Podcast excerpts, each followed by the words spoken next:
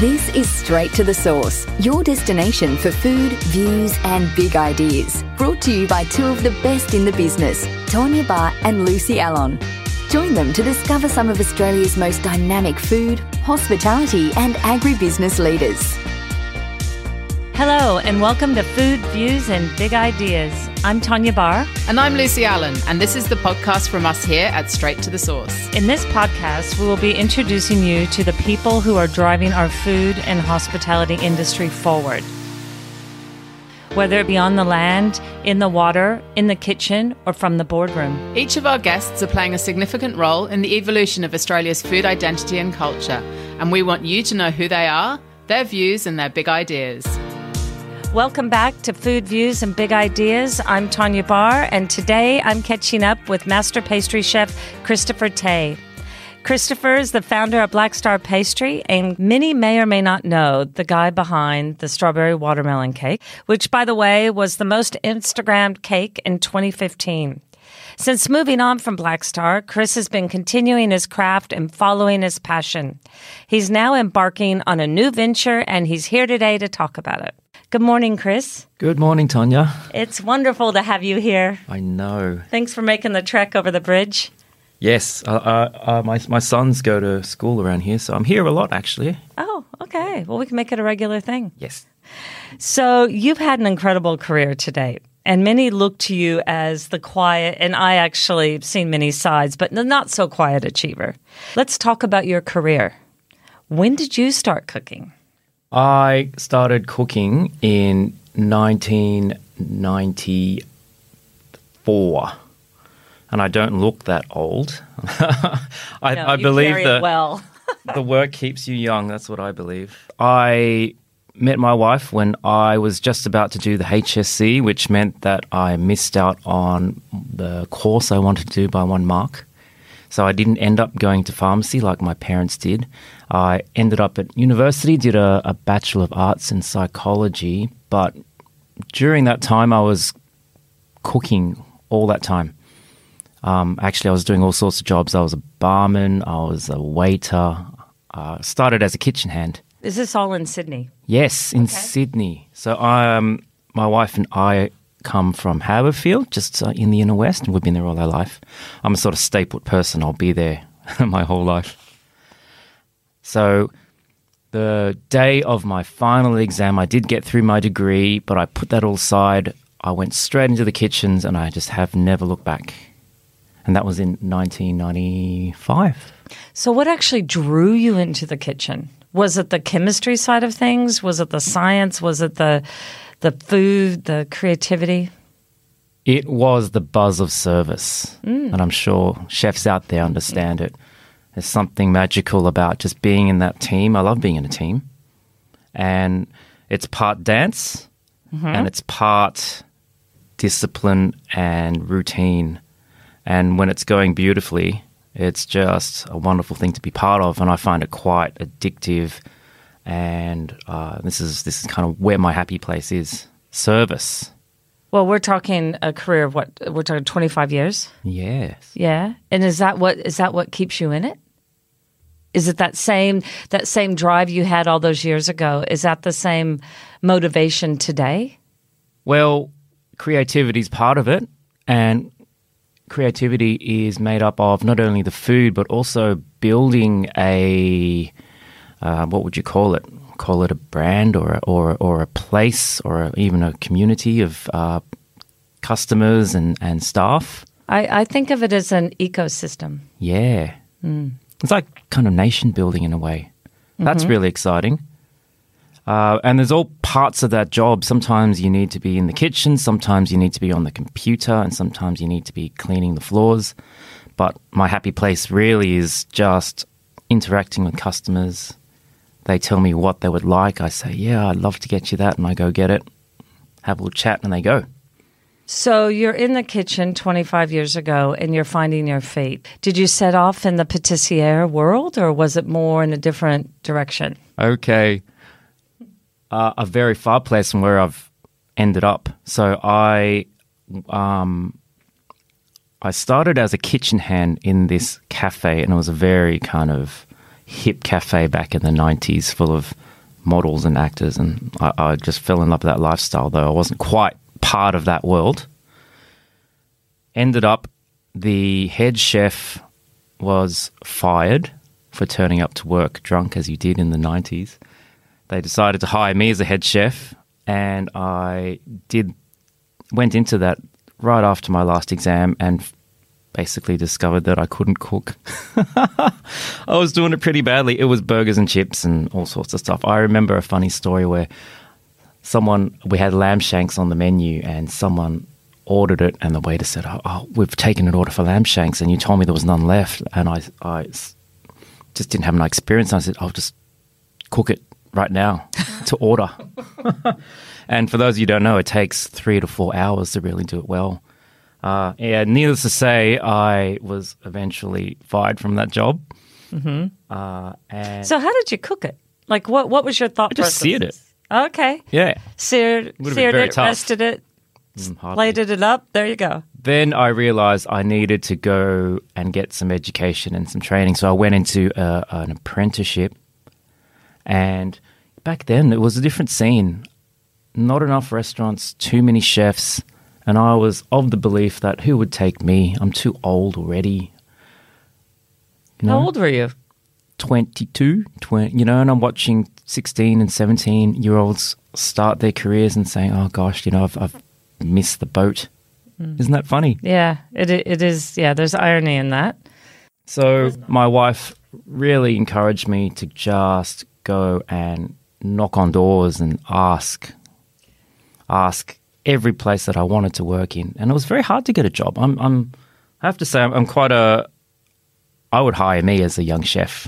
So conscientious and passionate and energetic. Yet back then, it was very hard to get a good job. Needless to say, I ended up in some nice places, but I really wanted to get into the fine dining side of things. Yeah. And at what point did that happen? I ended up at Belmondo in my last year of my apprenticeship, and that's where I got into the dessert section. So Belmondo was a two-hat restaurant, and back then the hat systems were very, very important. They kind of determine whether a restaurant was successful or not, and if you lost the hat, it could mean disaster. It could mean no one would turn up.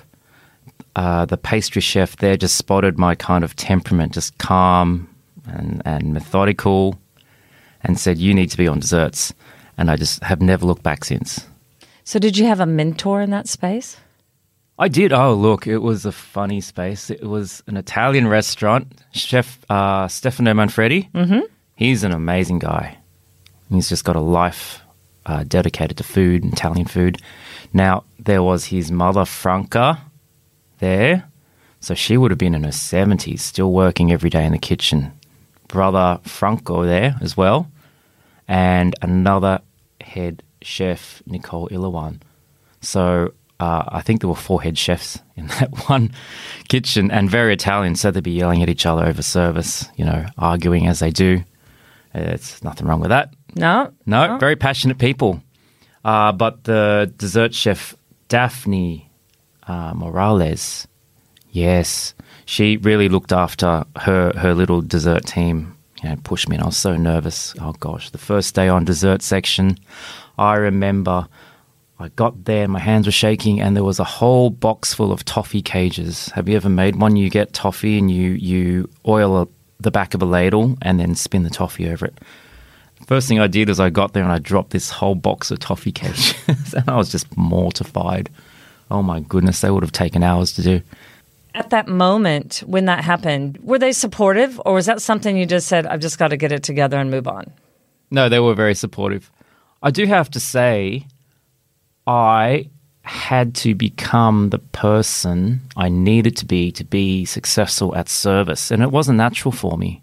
So naturally, I can be a little shy, I can be quite nervous, and when the pressure's on, sometimes, or I used to, freeze.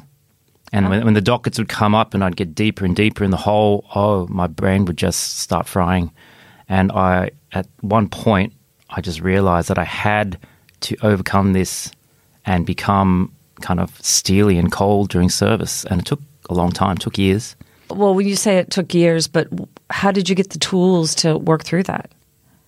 Little success after little success. This is how success is built.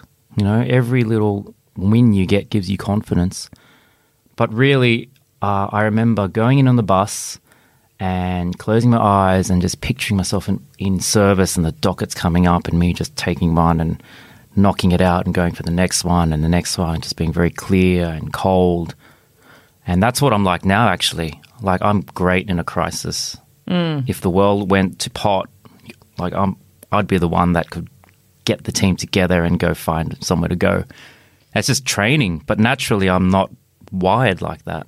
So if a young chef comes in the door and he applies for a job or she applies for a job, is that something, you know, you aren't discouraged by if they're shy, or is that something that you see in other chefs and go, you know what, I'm going to help you?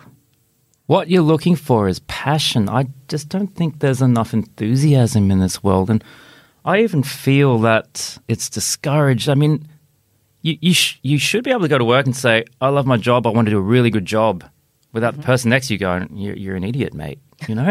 What time do we knock off? Yeah. But that's what you're looking for. You're looking for people with just passion, because you know that at some point the fun wears out and it's a grind, and if you've just got it, that fire burning in you, it just doesn't feel like work. Well, that's exactly right. But how do you take that passion? So you're working in this fine dining sphere, and then you find the dessert station, and you find your mojo in that space.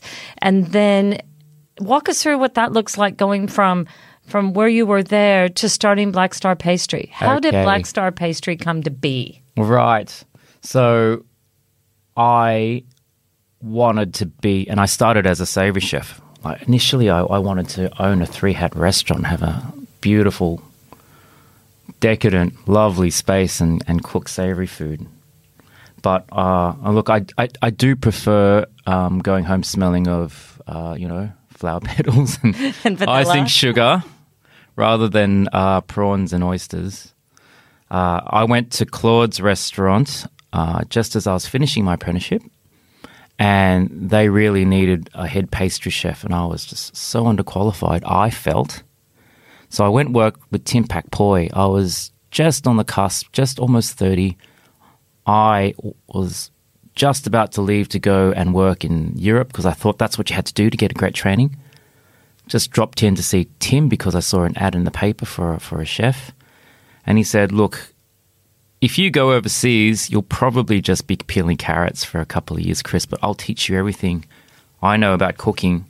And that's not just cooking, but just how to eat, the whole art of gastronomy.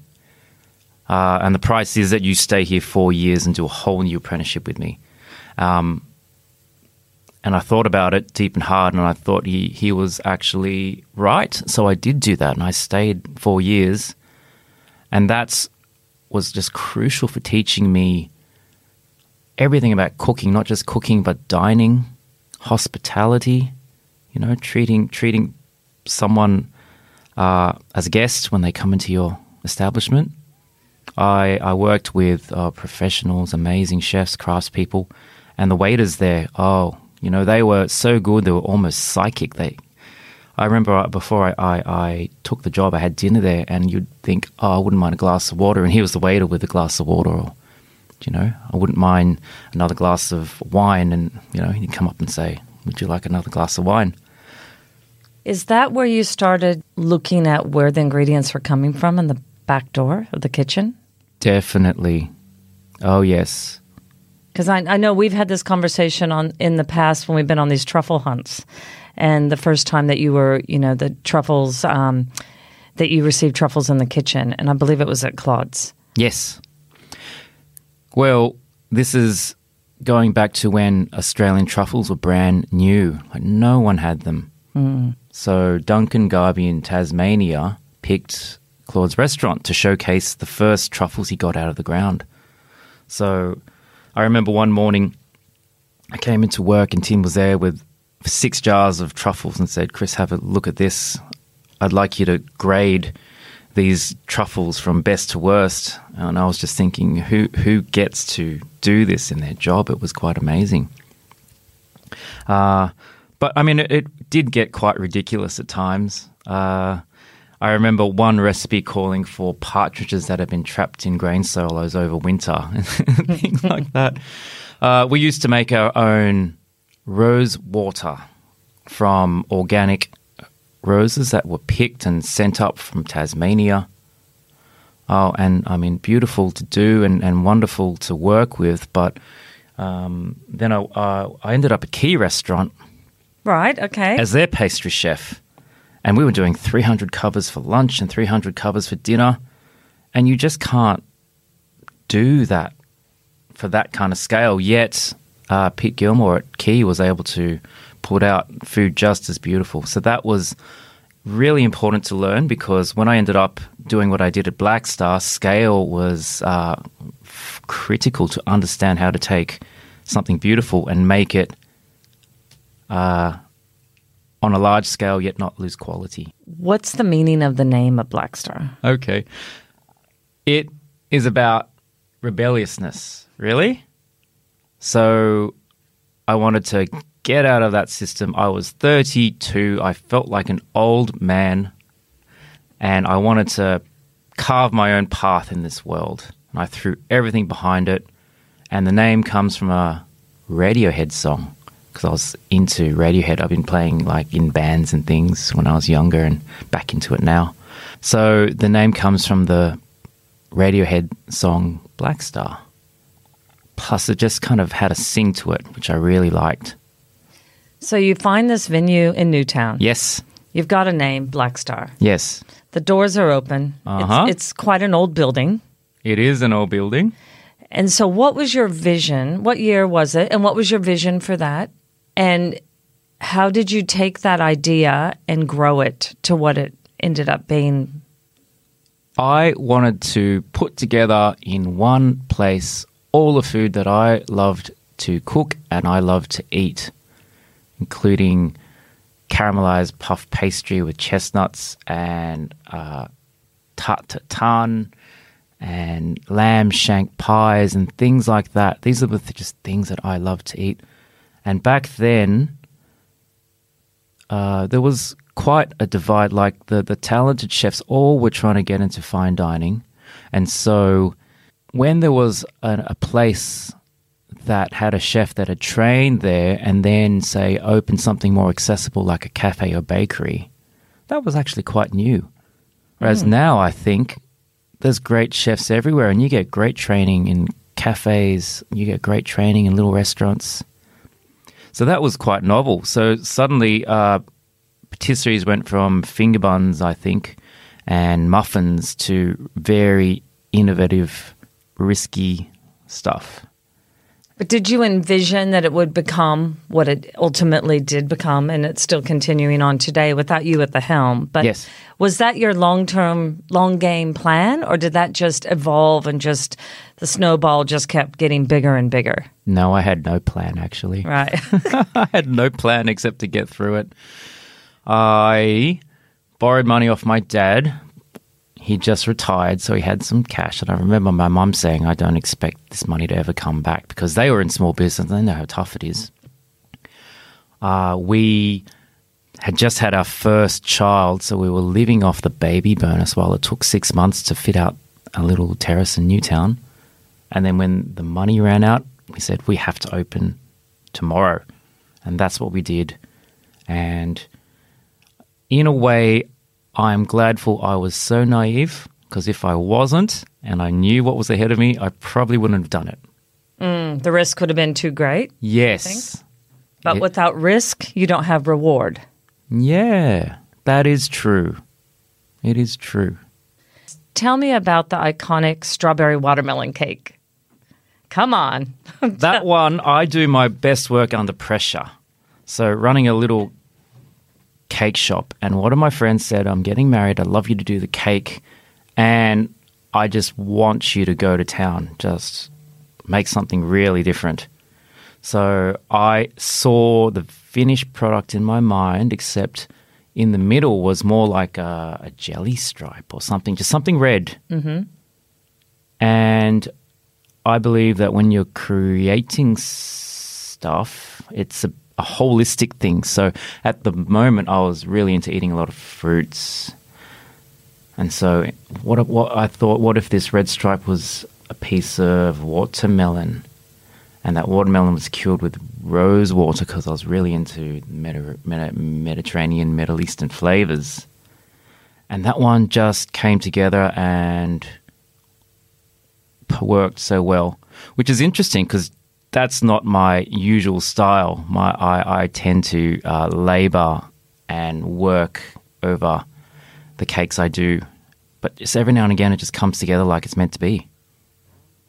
And at the time, it was just another cake that we were doing. And I remember saying, oh, look, it's been on for like 3 or 4 months. We should probably take it off and do something new. Mm. That never happened. Then social media. Yes, there was no social media when I started this. So I remember I didn't have a Facebook account and there was no Instagram back then. And when these things started, that's when we really started to notice this pickup in business and a different kind of clientele coming as well, because I just wanted to run a little shop for locals, for the Newtowners. Suddenly we had all these different people coming from all over town and even all over Australia and all over the world coming. Mm-hmm. It was incredible to behold. And so that's where the growth started.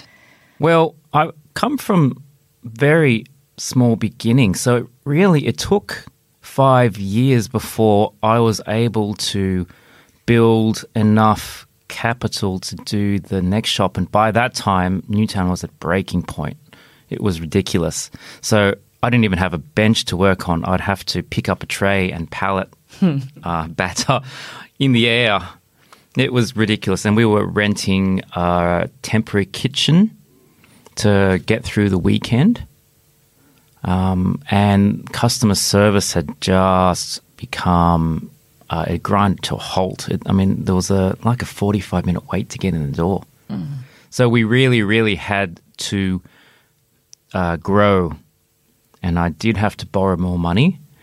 And that is one of the problems with when you kind of start too small. Yeah, you give everything you've got just to get your door open, and then 18 months later you might be finding that you have to go through all that trouble again with a new site. Mm. Yeah. So from there it just kept building and growing, and everything we made that was left over pretty much just got funneled back into the business to build the next one, because our kitchens then became too small and we got to 5-6 stores, and by then it was a big machine, and I never thought it'd be at that point. It's like feeding the beast. Well, yeah. It kept going, and the food was good, so I was very happy. How did the letting go of Black Star come to be? Well, I had a shop in Melbourne for 6 months. Mm-hmm.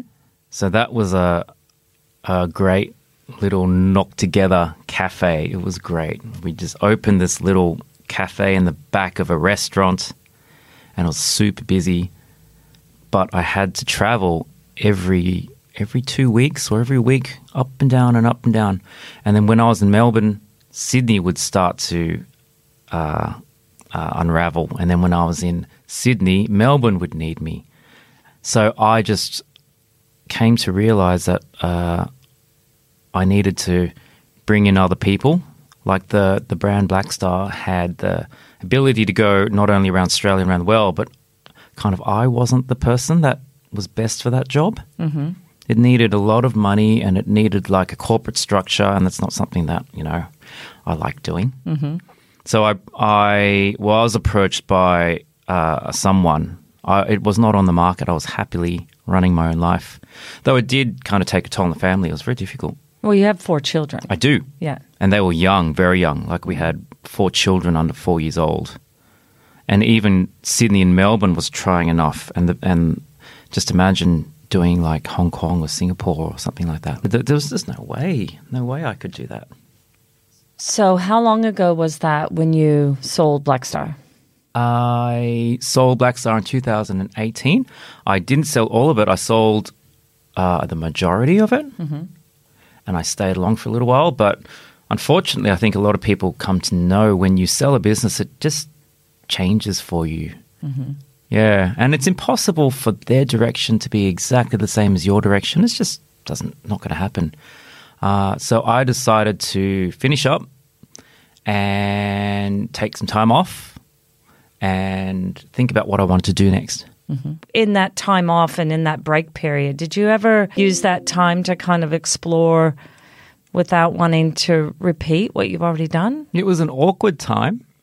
And very much felt like I was in limbo. And if any of you really love your work, you find that your identity, your self-identity gets tied up into your work and you almost become who you are at work. And when that's not there, then who are you?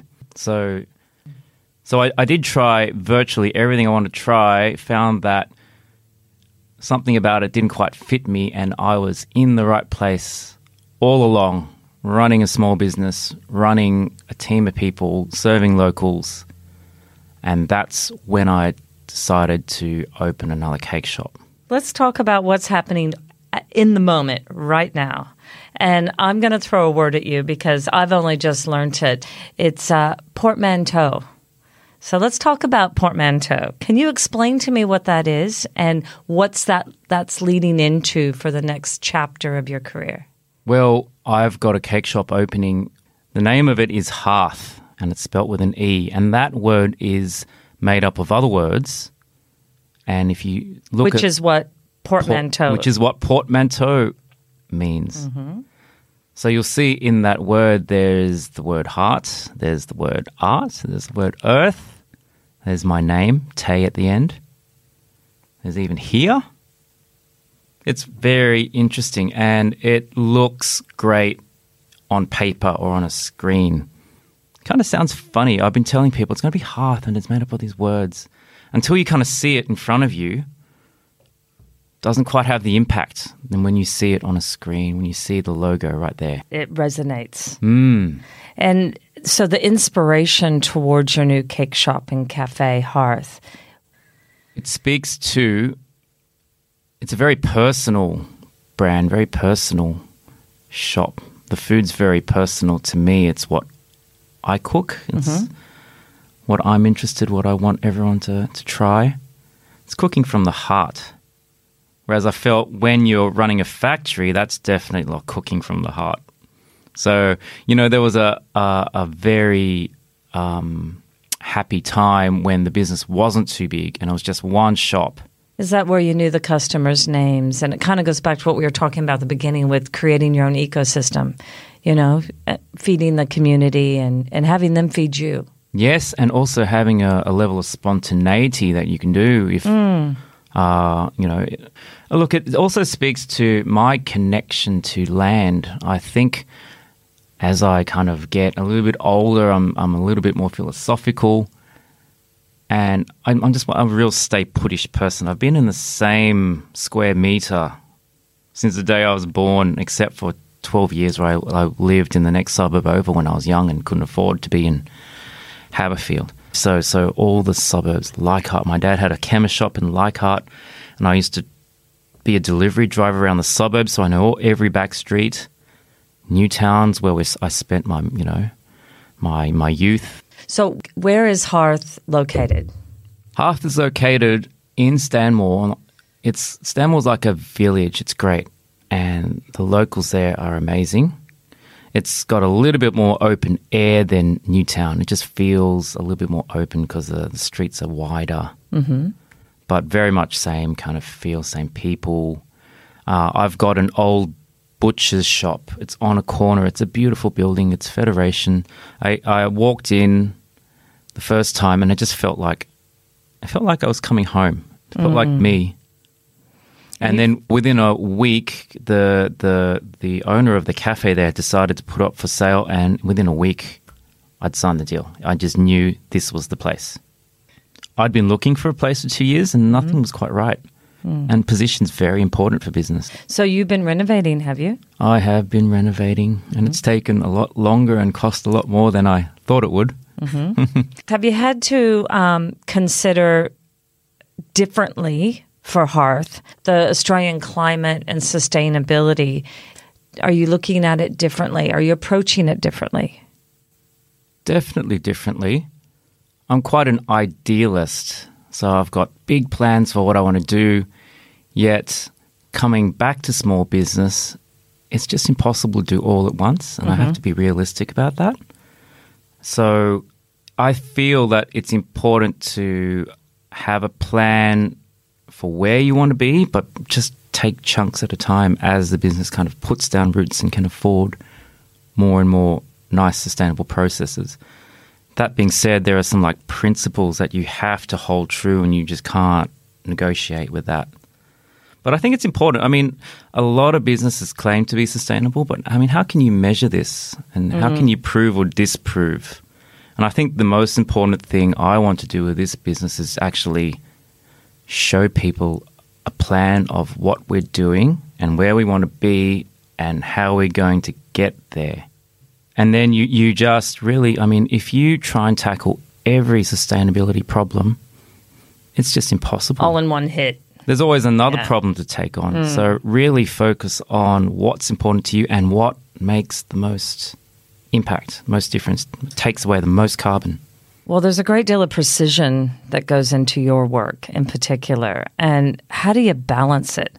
I think that it's important to always have that moment when the diner puts it onto their tongue and that kind of first reaction. That's always the final goal, what you're doing. And you can kind of lose sight of that if you're dealing with supplies and production and trays and ingredients. But that really is the core of what you're doing. So if you always focused on that customer experience, and I have a term for that. It's like the perfect moment. So every now and again you taste something and it just makes your brain freeze and almost time stops for a while. And that's the kind of experience you're trying to give to people, and then you work towards that. So, I mean, bakeries are having their moment, and Hearth is an exciting addition to the Sydney scene. What do you hope your customers will experience that sets Hearth apart? You know, I don't go on social media much, and I try not to because I find myself influenced too much by what other people are doing. Mm. And I have a very strong kind of design language and palette, which I've trained through all these years. And I find if I look at what other people are doing too much, then my work starts to look like their work. And I really want that. I mean, the same thing that made that left brain break the rules philosophy that made the strawberry cake, mm-hmm. I think you can expect that again, as long as I don't try and copy other people's work. And you do see that in the industry? Yeah. Well, it's a design style that kind of evolves, and I know that if I start looking at other people's work too much, then you lose that essence of what the Hearth style is. And it's an organicness, it's a naturalness. All the cakes look like little landscapes, and that's what they're meant to look like. And they're inspired by natural materials. Like I've got a cake with a top and it looks like terrazzo. Mm. And there's, you know, boulders and greenery and... So let's go into ingredients, which, you know, I'm passionate about, and I know you are too. You've been on many of our Straight to the Source tours, and we talk quite often about ingredients and, you know, Australian native ingredients and seasonality, and how is that driving this new menu?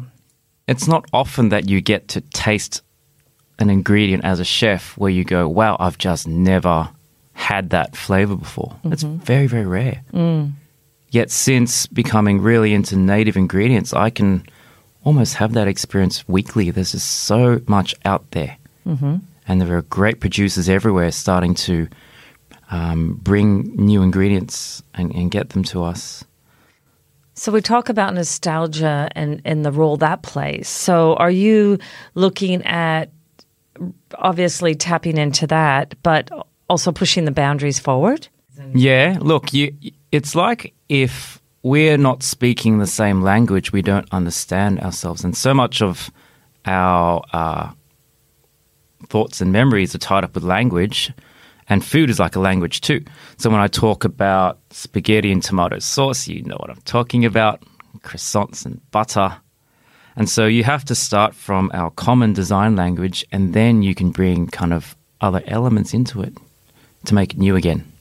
What will we expect? The doors are opening. Is there, can we pop in for a coffee and cake, or can we also pop in for lunch? Is it open for dinners as well? Where do you see Hearthe going? Well, it's a beautiful room, and we've gone through a lot of effort to make it a real showcase. The stone counters are going in today. There's a big glass display, and you won't see a cake fridge. That was a line in the sand I put down and said, this is going to force me to stay true to my principles. No dessert fridge. So the cakes are made fresh, and then they are built to sit out and be fine. But you can also pick up cream for the side of it. We're selling jars of cream, and some of these creams are like wattle seed infused or white peach at the moment while they're in season. Mm-hmm. So that's really interesting.